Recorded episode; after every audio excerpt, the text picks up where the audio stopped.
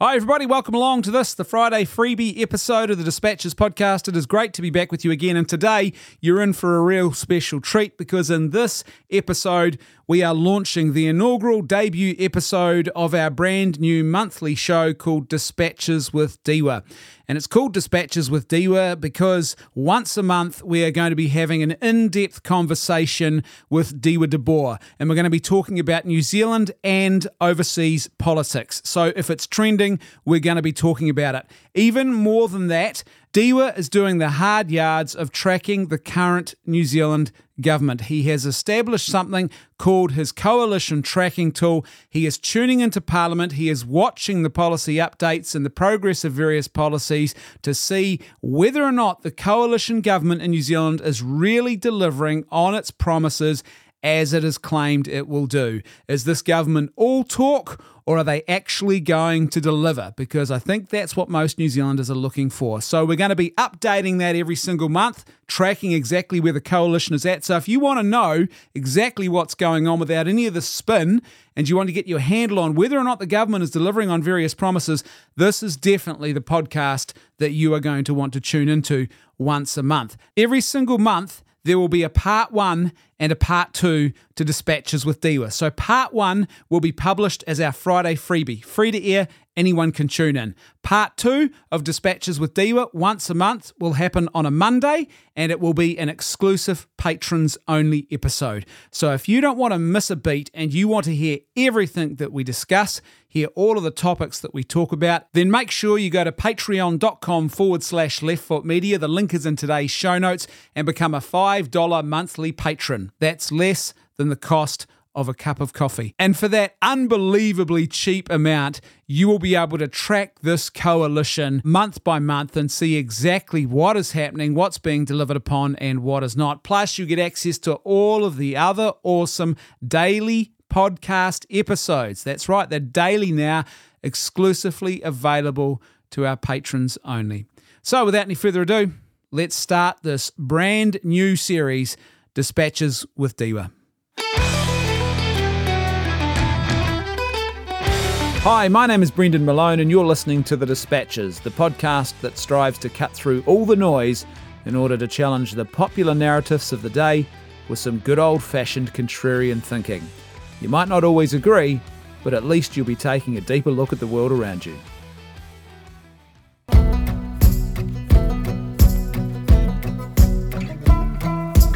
Welcome to Dispatches with Dieuwe, the monthly episode of the Dispatches podcast where we talk with political commentator Dieuwe de Boer about exactly what is going on in the world of New Zealand politics and we discuss and dissect everything that's trending globally as well. Dieuwe de Boer is a political commentator who runs conservative think tank Right Minds New Zealand. He also writes a column for the BFD and he has a Friday morning radio show on Reality Check Radio. He advocates for a return to tradition, is optimistic about the future, and he lives in Auckland with his wife and their three kids. So, without any further ado, let's get into this episode of Dispatches with Dieuwe.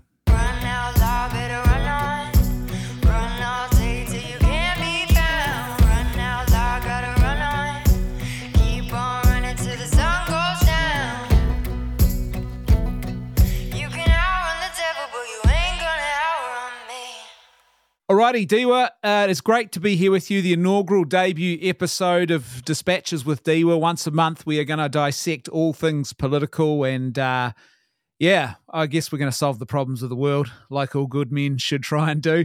Uh, Dieuwe, people are going to ask me, um, what is the uh, the ethnic, the racial, the national background of that name. Tell us a bit about your background, man. I thank you for uh, having me on your show. I'm a big fan. Uh, been a, been a fan of Brendan Malone and Left Foot Media for a long time. Um, oh, you're too cool. My bro. my mum even comes back from conferences sometimes, and she says, "Oh, I, I heard this guy had the speaker, Brendan Malone. He was so great."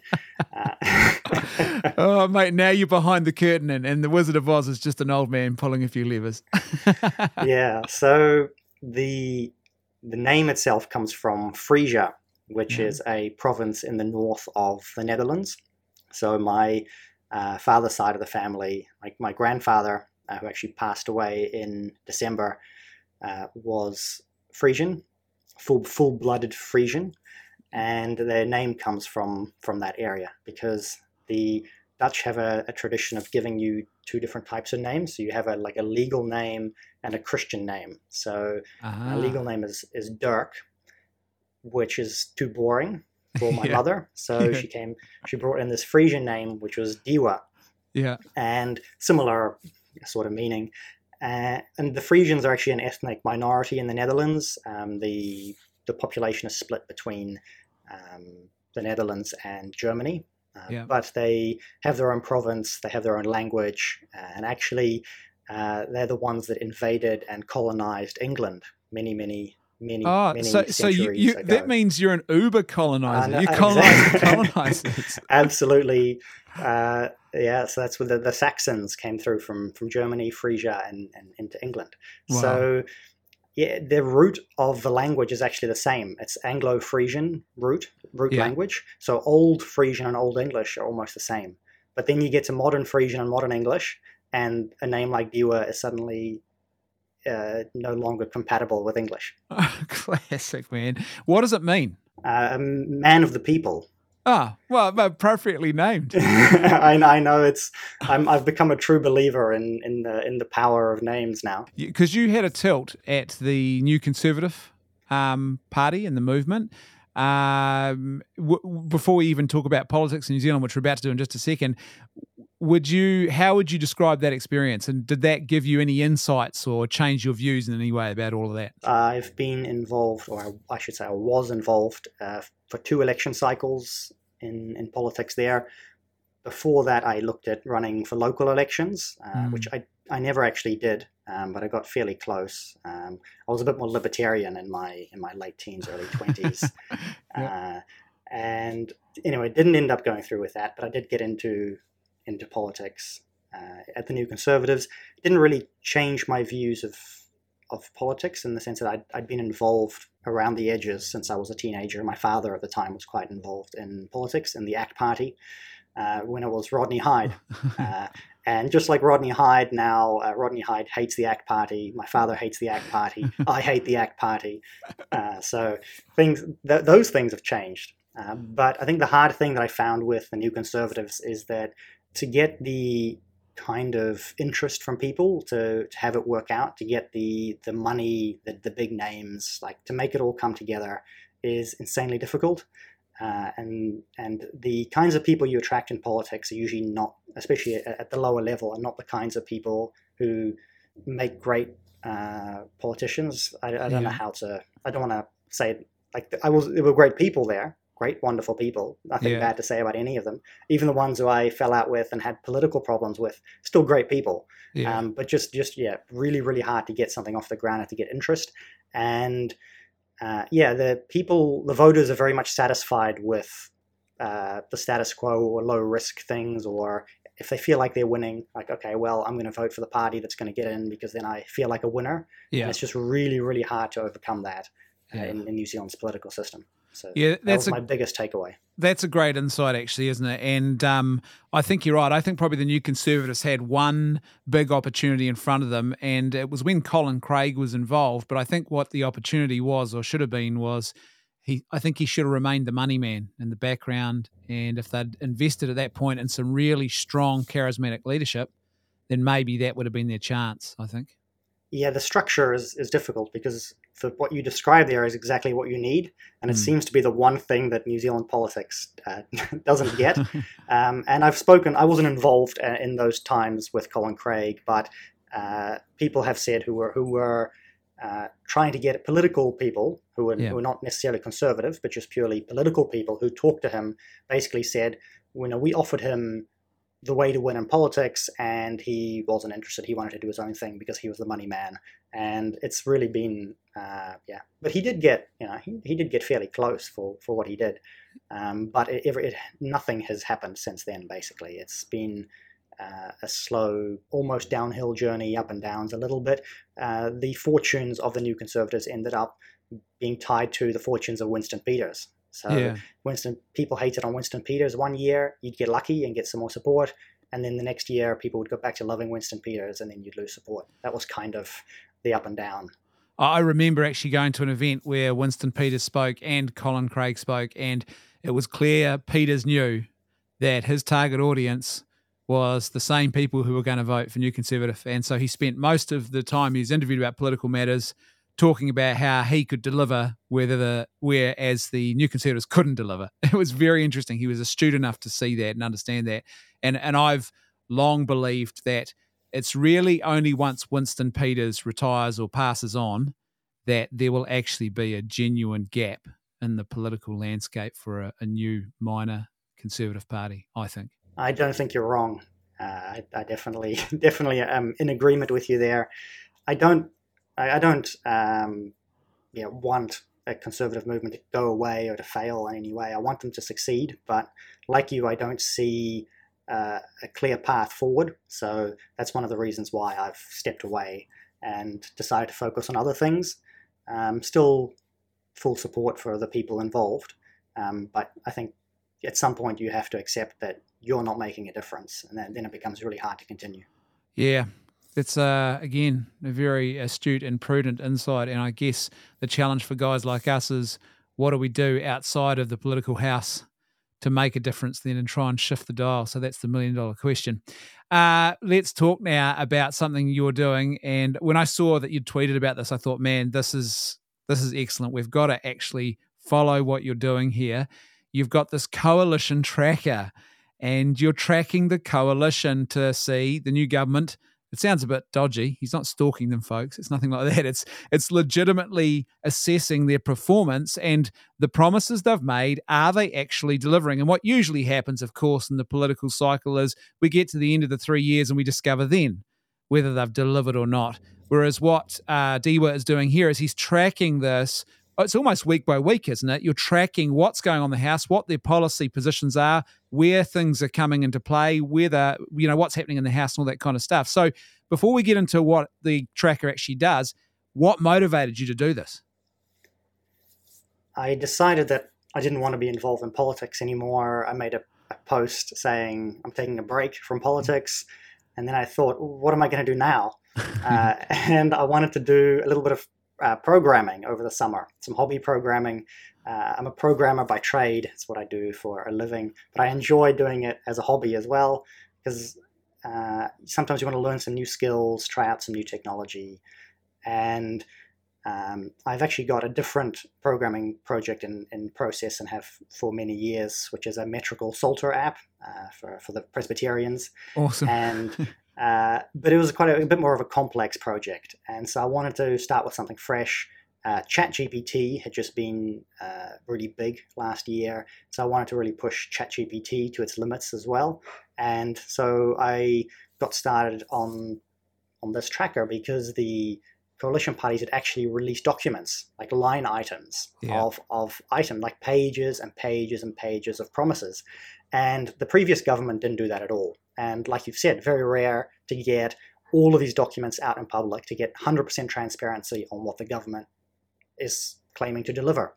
So I had the data set to be, you know, a, a metric to be able to do this, and uh, had the technology to be able to do it. so put a spreadsheet, basically got a spreadsheet as things happen during the week because I'm following politics anyway. I can't. It's, I love following politics. I, I, hate. I hate loving following politics. Mate, and praise so, God for train spotters like you, brother. And, That's what I'll say. and so, as soon as I see something is posted on Twitter uh, that you know they delivered on on a promise, and so and the parties themselves are very good at telling you, "Hey, we've delivered on a promise." Mm. So I just punch that into the spreadsheet, uh, update the line items on on you know how any progress they've made, if they've completed it. Basically, got three states: uh, not started, in progress, and delivered. And then there's also a fourth failed option, which yeah. yeah. So that would be what a bill that they tried to pass but didn't go anywhere. Yeah, if if they somehow, well, I I, I won't be entirely unbiased. I, I'll take my own biases in a little way, but I'm somebody who wants them to succeed, but I don't have, uh, you know, I'm not actually currently involved in either of these three parties. So if they if I think they failed something, I will basically say they failed, and here's my reference, here's my notes as to saying why I believe they failed this particular item. Um, I don't know how they will handle that internally if they fail, because obviously they've made these promises to each other. So Yeah. uh, that could get very interesting. Yeah, that that's a whole big question, White. You've got this marriage of uh, well, of convenience, political convenience, like every political marriage is. Um, and what happens when you know the vows are broken? Because it's not just two parties either; it's three. And um, it seems to me there are some complex moving parts policy wise in this coalition, right? absolutely some complicated items. Uh, I was surprised by the number of items that overlapped. So there's quite a few promises that that are identical in both documents between New Zealand First and National and between ACT and National, and they've roughly both promised also to support each other's documents. So one of the promises is basically we will also support all of the promises that are in the other agreement.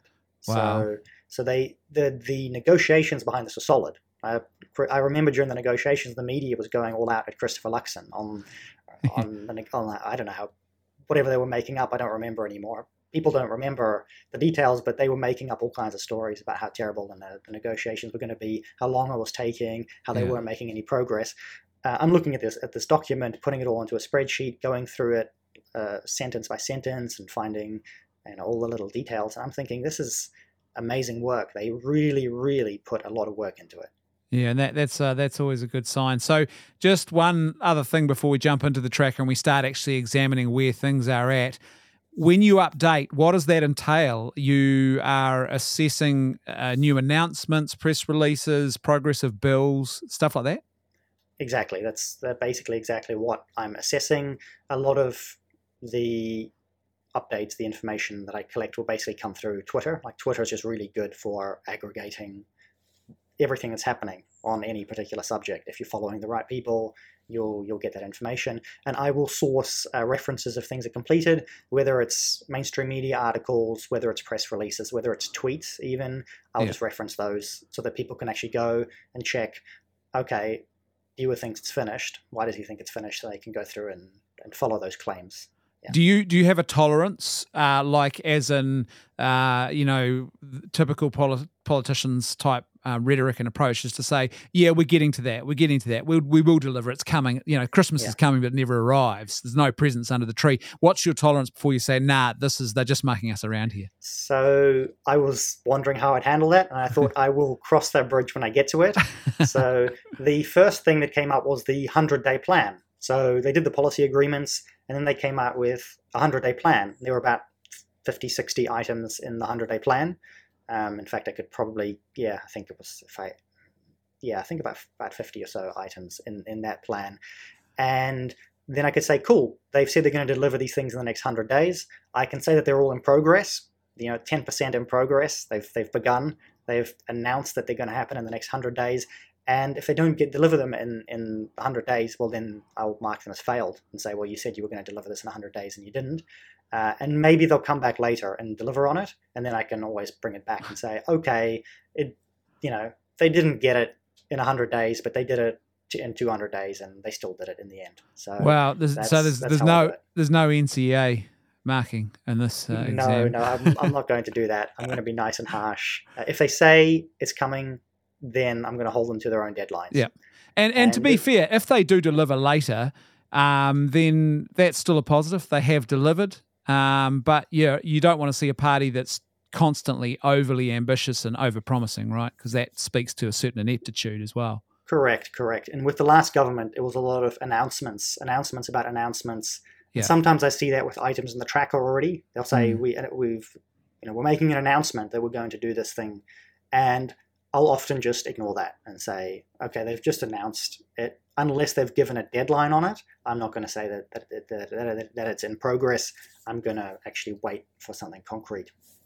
Alrighty, so that's the tracker, folks. You know how it works, you know the history, and you know why.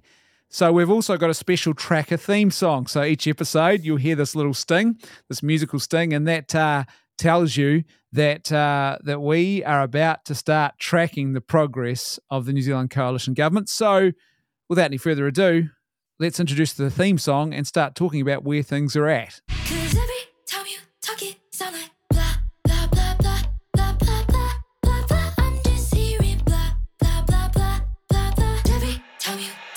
Okay, so Dieuwe, uh, we've just heard there that uh, whenever I hear your voice, it's a whole lot of blah blah blah. So is it a whole lot of blah blah blah at the moment? Where things are, uh, where are they at right now? How are the coalition government in New Zealand tracking, in your estimation, right now? Since this is the first update, I'm basically going to have to start from the beginning. I guess I can't say, oh, we've delivered a few new items this month. Yeah. Uh, we're counting February, we're counting January, we're counting December from last year.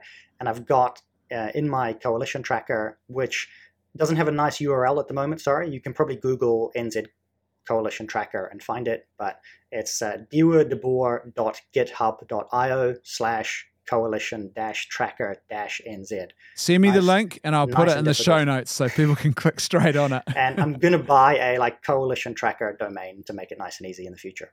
But I've got uh, out of the 230 specific items that I've put in it at the moment, so I, I've narrowed down a number of uh, duplicates. I've added in some stuff that they've uh, that national the National Party has promised specifically as well. So it's not just the two Act uh, and, and New Zealand First agreements. It's also stuff the National Party has specifically promised.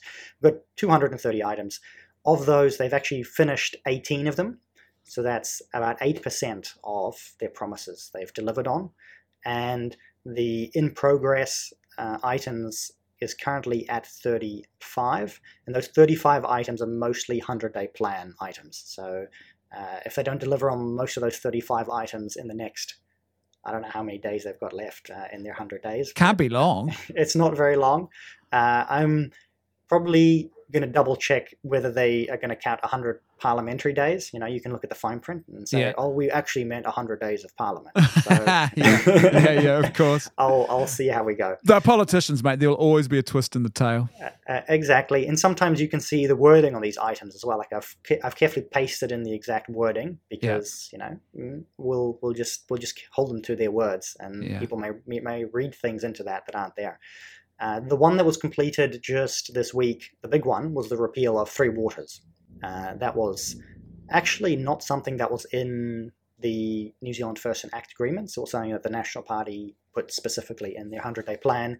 The Act Party had only asked for them to just stop funding it on day one. Can, can I say on that point, that particular issue, I I actually had um, doubts about whether they would um, go through with that, the national government, but they have. And being in this coalition with ACT and New Zealand First made them go through it. So one of the i- other items, one of these other 18 items, also relates to Three Waters, which is a stop work, issue a stop work notice on three items, which the ACT Party had wanted. Yeah, okay. And for instance, they finished that in the first week. Basically, they issued a stop work notice, and that really was the death of Three Waters until it was properly repealed. Um, so all of these things you can find in the tracker. Um, I, you know, I tell you which party asked for it, and uh, you know, sometimes I'll include information about lobby groups as well that are supporting those particular policies or trying to fight against those policies. What what that means then is we've got a whole lot of stuff still sitting there that what is in progress or there's no failures yet. No failures, just things that haven't been started. So I'm currently tracking 177 items Yeah. that have not been started, that have not had any mention that I've been able to find uh, of of of progress being made or being completed. So, Do you do you expect that they will add more items? Uh, I mean, let, let's say there's not some earthquake or some emergency that requires that kind of thing. Uh, let's say it's just business as usual. Do you expect more will be added, or do you think this is So close to I'm- it? I'm keeping myself to the things that they've promised at the beginning. So I'm not going to track everything that they do. Yep. That would be too much. If somebody else wants to do that, that's fine. We're sticking with what Yeah. they promised at the outset. And there are some items that they have promised at the outset that I haven't included here. So the National Party had a 100 point economic plan somewhere. I just haven't had the time to go and get every single item and put that in there and cross reference it against items in the agreements and so on. So uh, there will be some more items added, but it's only stuff that I just haven't got around to loading in sure. that, are, that are specifically from the ACT Party, sorry, specifically from the National Party. But everything that they've agreed with New Zealand First and with ACT, everything the coalition partners have agreed on together is in there. So what we're going to do, folks, is we are going to over the coming months, every single month, we're going to have uh, dispatches with Dieuwe, and we're just going to talk about where things are at. We're going to talk about any glaring um, uh, policy points that really stick out, that have you know whether things have failed or they're succeeding, or maybe some surprises along the way. and we'll give you a sense of where things are at. How successful uh, is this government actually at delivery? Uh, to be fair, Dieuwe, I don't think you have to be uh, too spectacular at this to improve on what we had in the previous regime. No, I, in fact, they have already improved on the previous regime because the previous regime promised nothing and delivered even less. Cause every time you talk it sound like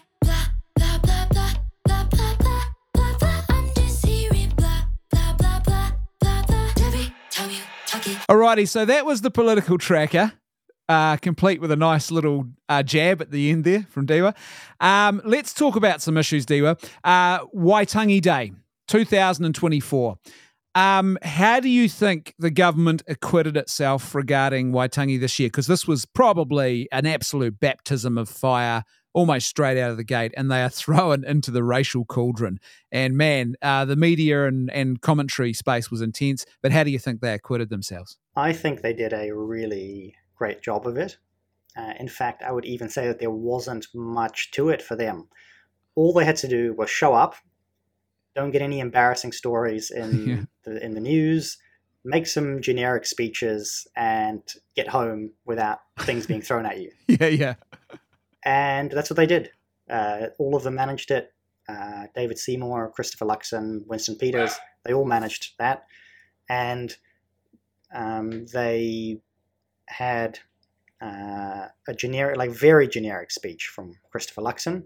And the media pounced on him for making a repetition of his previous speech from last year. Uh, I had a little joke on that. I said the repetition will continue until the lessons are learned. Um, so I hope he keeps doing that. Uh, I think it'll be Uh, funny.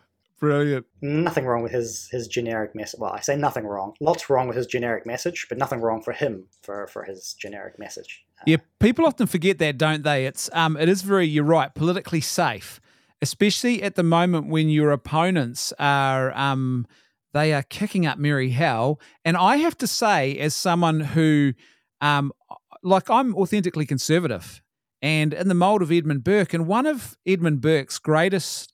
Or probably the five key moments of his life, the things he dedicated himself to, was fighting against the unjust behaviors of like the East India Company and and and some of the colonies. And he, in fact, he said people remember him for the French Revolution and stuff like that. But he said that he considered that to be his greatest work, his attempt to basically impeach the Governor General.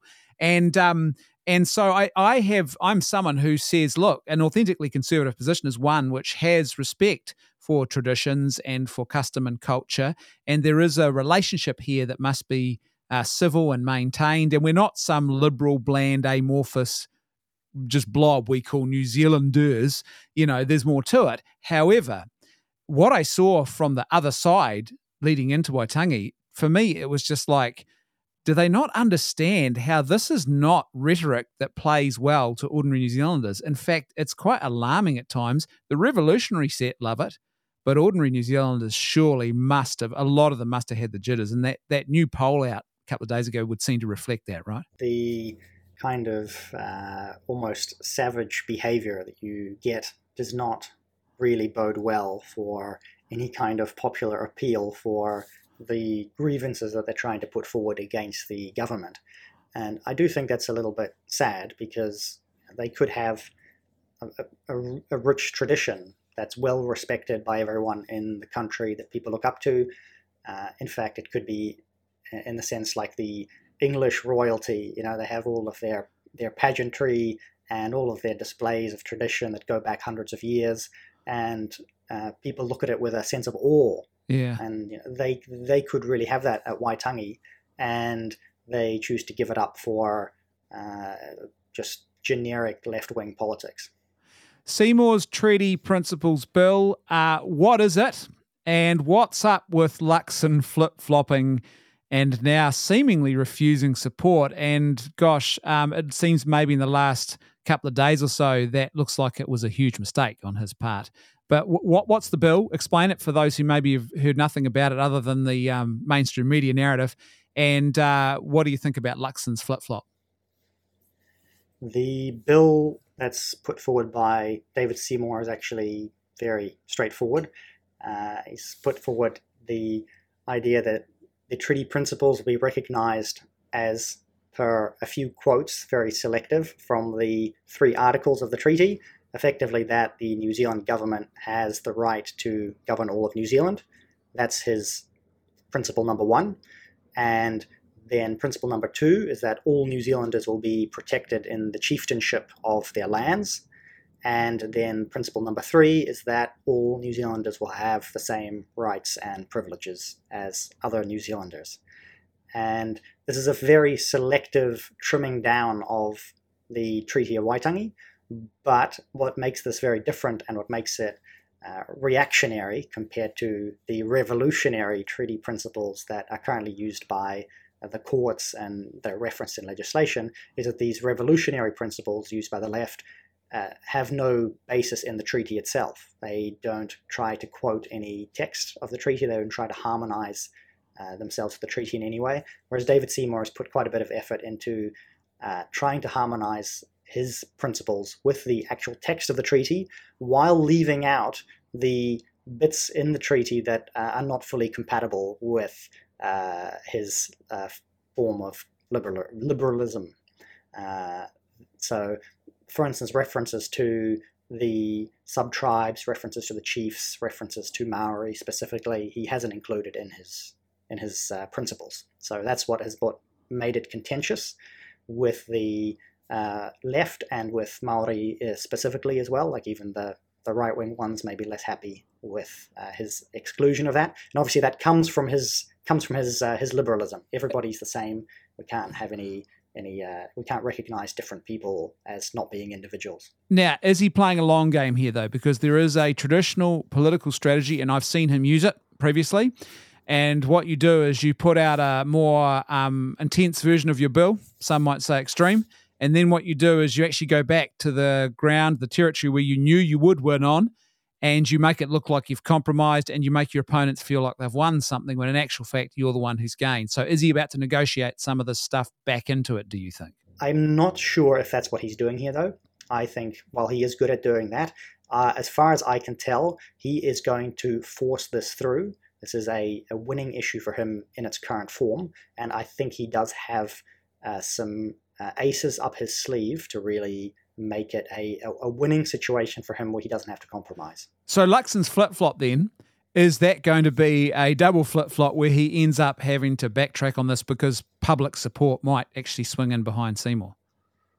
Yeah, this is a bad spot for Luxon. Uh, he's he doesn't have a win situation that I can think of. So I'm, I'm not sure what Luxon's strategy is. He's not silly. He's not stupid. He knows what he's doing as well. Uh, Luxon's team is, as far as I can tell, very clever. But I think they realize that they they're between a rock and a hard place. Yeah. Um, because Seymour has uh, at least three, if not four, different paths to victory, and the National Party has a problem where probably most of their supporters want it, but the more elite members of the National Party are very much opposed to it. So they have a this is part of their internal power struggle. The National Party has two factions: a, a, liberal and a more conservative wing, and they're in constant conflict. Where the base is tends to be more conservative, and the people who run the show tend to be more liberal. Um, Luxon's trying to navigate that. I think less so than him trying to navigate what David Seymour wants. He's actually trying to navigate the internal conflict within his own party. Yeah, it'll be interesting, won't it? Because in a sense, the best thing that could probably happen now would be another poll to show that um, there is big public support for this kind of change because then he can at least say, well, um, I'm a man of the people. And I, I go with what the polis wants. And uh, basically, in a sense, probably the flip flop would be forgotten and forgiven by most. And at the same time, he can also play off against the more liberal base by saying, well, look, you know, we tried to do this, but the people wanted it. You know, that kind of a good cop, bad cop thing. Yeah, it's a political speak as well that he's using. So when he says, no, we've promised to support it to the first reading, that is what they've promised. That's in the coalition tracker. Yeah. As soon as Lux, as soon as Luxon supports this to the first reading, it goes green in the coalition tracker. Um, his promise is not to get it passed into law. So when he's talking to the media as well and saying, no, we don't support this, they haven't promised to to support it. But anything can happen at a at a second reading. Even Luxon could vote against it, but other national MPs could vote for it. You really don't know what's going to happen. Um, And even then, the bill itself is not David Seymour's victory condition, I think. Uh, he's got some bigger plans up his sleeve. I was going to ask you then, and I think the the poll that we've seen in the last couple of days might have changed this a little bit, showing a big increase in support over time for ACT. Uh, massive drop off for the Greens, hardly surprising. Um, yes. And uh, yeah, really, um, in theory, if the activists and the revolutionaries were correct, it should have been the other way around, but it hasn't been that way. Um, and so I was going to ask you do you think Seymour is about to discover the brutal reality of failing to be able to deliver on promises? And the reason I ask that is because this is something he's never been tested on previously, because he's been in opposition. He's been able to snipe away from opposition positions at the edges. And you never have to deliver. All you have to do is point out what's wrong with your opponent's position, but you never have to even provide or prove that your alternative would even work. But now he's in that position where people are going to expect delivery. Uh, is the brutal reality of that going to hit, or do you think somehow he's got himself out of jail here a little bit? A few months ago, I would have told you that he got shortchanged, that he got outmaneuvered in the coalition negotiations, and that the uh, people who poured millions of dollars into the ACT Party got ripped off. Yeah, that's what I would have said. uh, that's that was my position in in December. Uh, but then, uh, through my contacts and in, in, in the political sphere, I found out that this was basically a bottom line for both of them. So they, for the coalition to go ahead, the ACT Party had to get a bill into Parliament, and basically the National Party had to not commit to supporting it the whole way through. So that's why they got their first reading compromise. So uh, just in case there are people listening to your to the show who haven't, you know, who aren't that politically savvy, every bill goes through three readings: 1st mm-hmm. reading, second reading, third reading unless they're doing it under urgency. And so it only has to go into the first reading. Then I found out later, behind the scenes, basically after they, while they were negotiating with the National Party, inside the ACT Party, they said, okay, well, where do we go to from here? What's what are our contingencies? How do we still deliver for voters? So they were really thinking about that. They were thinking, how do we actually deliver for voters? We could just say first reading, walk away, and say, oh well, we tried. But no, they got behind the scenes. I've heard rumors you know, this is all just rumors. But yeah. there are millions, millions of dollars has have been pledged in support of uh, either supporting the, the campaign for the bill itself or supporting alternate measures. So you can take a citizens initiated referendum. As you know, if you get the signatures of 5% of the voting, uh, I think it's 10%, 10% of the voting population, sign a petition, then you can force a referendum to be held on that issue at the next election. Yeah. So and that takes millions of dollars. So basically, they've got that pledged behind the scenes that they will be able to get that referendum, and they're easily going to get 10% signatures. Easily. Yeah. Right. And that, that's the ace, right? That's the ace up his, up, up, up his sleeve, right? Either uh, the bill gets passed through Parliament and there's a referendum, or they go through the, the, the, the massive effort to get a citizens initiated referendum, which seems almost guaranteed to me. Yeah. And or like even if that fails, they can still make it an election issue. You can the polls from this week have proved it. It's yeah. going to be an election issue. In fact, it is the number one election issue on par with, I think, the health uh, uh, Ministry of Health and whatever the the general category that they use for public health measuring in polling. Uh, that is the number one issue and has been for a long time, alongside now the treaty, uh, the treaty principles. So, so clear, clearly, a very successful move from the ACT Party. Clearly, the horses are spooked here as well. Then that there's enough of the public, um, and I, it's interesting talking to people I know who I would. They're definitely not ACT voters. They are people who um, have very much been what I would call very culturally sensitive people, and you know they're not wandering around uh, complaining about um, or anything. Like In fact, some of them I know have learnt Te But even people like that are, have been saying to me over the last six months or so that they are concerned about this identity question and how we identify ourselves, how we are as a people, what it means to be one people, basically. So, uh, yeah, the horses, it seems, have been spooked, right, at the electorate level. National identity is becoming more important uh, among people globally. And uh, that is factoring in here, obviously, uh, to a very large degree. Uh, it's also the dominant ideology of liberalism that factors into this because uh, people kind of struggle more so with the idea of people acting in ethnic interests, and yeah. that's seen as being very dangerous. So I disagree quite a bit on that subject, but I understand why it's become such a, such a big issue because of those two things coming together. Uh, uh, who are we as a people? Who are we as a nation? And then also concerns around ethnic conflict. Yeah, yeah, it's interesting, isn't it? That whole liberal notion of we'll all just be um, servile economic units in the uh, the melting pot, and Yeah, and no one zone. should step outside of that, you know, and and that's really breaking down, and uh, the pot has well and truly been tipped over. That's sure globally, and I think it's just a matter of time before us as well. Does Seymour though have the necessary charm to win the public all the way through, or what needs to happen here? Uh, unfortunately, he's done it before with Yeah. the uh, euthanasia referendum.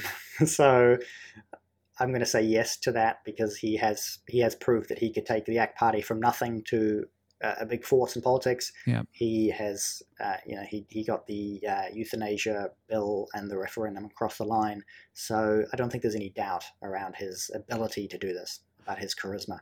So, uh, negatively, the risks here, I guess, is what we're asking about. Um, could this negatively affect Seymour's support, or is Luxon really the one who's um, walking the tightrope here? it's basically a win win win win situation for Seymour at this point. Yeah. At this point, there's obviously you've got to be a little bit careful to say you can take it to the bank because uh, anything can happen. Yeah. But currently, he's holding all the cards, and yeah, for Luxon, it's difficult, very very difficult. He he could get into uh, a bit of trouble over this, and I was just thinking. A big part of the nationals, national party's opposition is the referendum on this. They think the Mhm. referendum will be too divisive your only other alternative is then just have Parliament pass it and say, well, no referendum, we'll just do it. But that also creates problems, especially if it's seen as being a constitutional change. Yeah. If it's seen as uh, making definitive statements on what is our founding document, really, that is is a constitutional change. So they can't they can't get rid. Yeah, he he does not have an easy way out. He really does not have an easy way out. Well, barring some miracle where suddenly he discovered some hidden inner statesman, and uh, I don't know, he reappeared at Waitangi next week and then came off the marae and announced that he'd got all the chiefs on side and that they were going to uh, enact this new principles bill. Then I, yeah, I, you know what I mean, like where he had that total buy-in and consensus from the majority. Uh, then uh, you're right. I, I can't see how um, this plays well. Um, one last question on this before we wrap up this episode. And don't forget, folks, this is a two parter. So, uh, part one, this is the Friday freebie you're listening to. If you want the second part, become a patron at patreon.com forward slash left foot media with $5 or more per month. And that will give you access to the full conversation uh, because we've got a few other interesting issues to talk about. But uh, the end of part one, let me ask you this question. Do you think, as some in the media are claiming, that basically this period over Waitangi has made the government look weak and inept? Uh, or are they really just signalling the fact that Luxon has put himself in a bit of bother here by not being strong enough? What do you think? Definitely a tough spot for Luxon. But again, I don't think that reflects on the government itself or you know whether they're looking weak or inept.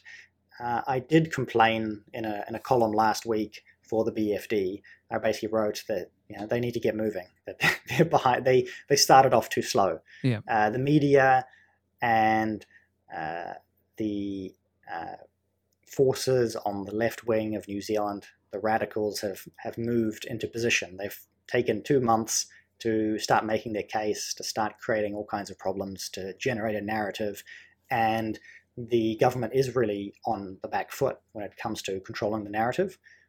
But when you look at the polling, the that tells you a very different story. So the I think if, if anything, the government isn't taking the fact that it's in a war with the media seriously enough. Yeah. Um, at least Luxon isn't.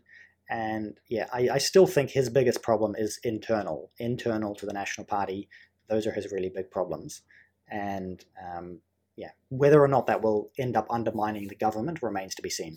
It, it also seems to me, too, based on we've had another leak in the last 24 hours, that seems that they clearly are at war with a stacked public service, it seems. As well, and it's, it's. I feel like someone's got to come out and start. I don't know, chopping heads and throwing them off the uh, the city walls or something, so they get the message that the leaking has got to stop. It's exactly what I would suggest, it's what I have suggested in my columns, uh, in my tweets, whatever, however I can get the message across. They need to, they, the, the, they need to understand the public service is effectively at war with them. The left just runs on the back of the media and the bureaucracy. Yeah. That is the that is the the left wing, as it were. Yeah. The media, the bureaucracy. That's all they've got. If you can really take an axe to either of those, or both of them, preferably, uh, you effectively destroy the power of the left, probably for good. Yeah. Uh, and that has been shown to be the case in, in some other countries recently around the world. And we'll get into geopolitics later, I guess. But Yeah, well, it's that it is. They're in a Grima Wormtongue moment. You know, he's got the king's ear. He's got him under his spell, and, and that's the bureaucracy. That's I guess the media is out the front doing the propagandizing. Um, and I think also Luxon is he's trying to play the middle. That's always been his weakness, trying to play the middle. That's the worst thing you can do, I think, in politics, is um, try and play and placate everybody. It, it, it never works. It just never He's, ever um, works. he's a manager. He's a, he worked as a CEO. He's the king of the managerial class, Yeah, the king of managerialism. He just wants to manage. yeah, He- and uh, we're we're slowly the, the entire world is moving away from this uh, system of managerialism that's uh, just rotting the entire West at its foundations. And he is the ultimate manager. So either he's going to have to move away from that and, like you said, become a statesman. He's going to have to seize the day. Or uh, he he will get himself into more and more problems as the years go on. Yeah, well, that's right, isn't it? You've either got to be uh, what uh, a Roman hem- emperor who goes down in history for for really changing the game up, breaking things open, or you're going to be the last one who sat on the throne before it all collapsed, and that's not a good place to be in. I, I saw an interesting point that somebody made uh, saying that the Roman emperors we remember from history would not necessarily have been the popular ones. Uh, so that's what it uh, that's what it sometimes comes down to. That's a, that's a great point. Alrighty, folks. So that is the uh, end of part one of our conversation. If you're listening in on Friday, the Friday freebie, we are about to carry on our conversation though for our patrons only on Monday. We will be having part two of this conversation, and our two big topics that we're going to be focusing on are Tucker Carlson talking to Putin and the President Biden classified document case, and maybe a few other things as well if we get time. So, part two of that conversation available exclusively to our patrons at patreon.com forward slash left foot media. The link is in today's show notes. Thank you so much for tuning in. And Dieuwe, I guess I should give you the opportunity to say goodbye to our Friday freebie listeners. Let them know where can they follow you? How do they follow your work? The main places where I post on an almost daily frequency would be my Twitter account. Uh, I refuse to call it X. I, I just it's always going to remain Twitter to me. So twitter.com slash rightmindsnz.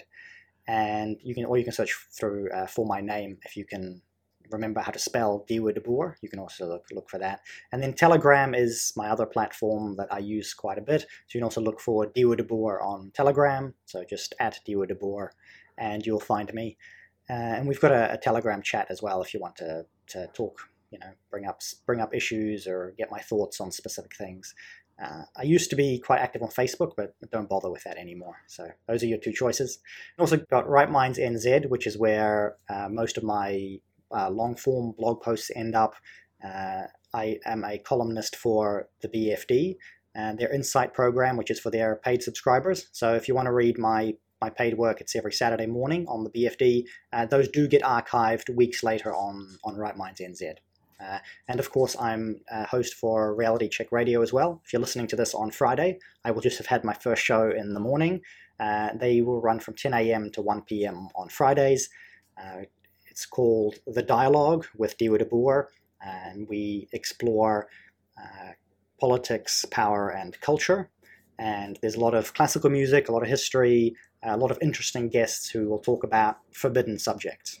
Well, there you go, folks. If you want to get upskilled and upskilled, then definitely make sure you tune in. If you're listening on Friday morning and it's early enough, get in there and have a listen on Reality Check Radio. If not, I'm sure, uh, Dieuwe, that it will be um, it'll be available, won't it, as a podcast downloadable at some point. That's right. So through the app, you can get the uh, full show playback. You can get the specific interviews. So one of the interviews I did this morning was with William McGimpsey, and he's a public policy professional. And uh, yeah, so that is going to be a really great interview. And I do hope that uh, you go back and listen to it uh, if you get the chance. Dieuwe, just to remind our listeners too, uh, on the Friday freebie one last time, we will be having this conversation once a month. We'll be tracking the government. We'll be talking about politics, local and abroad.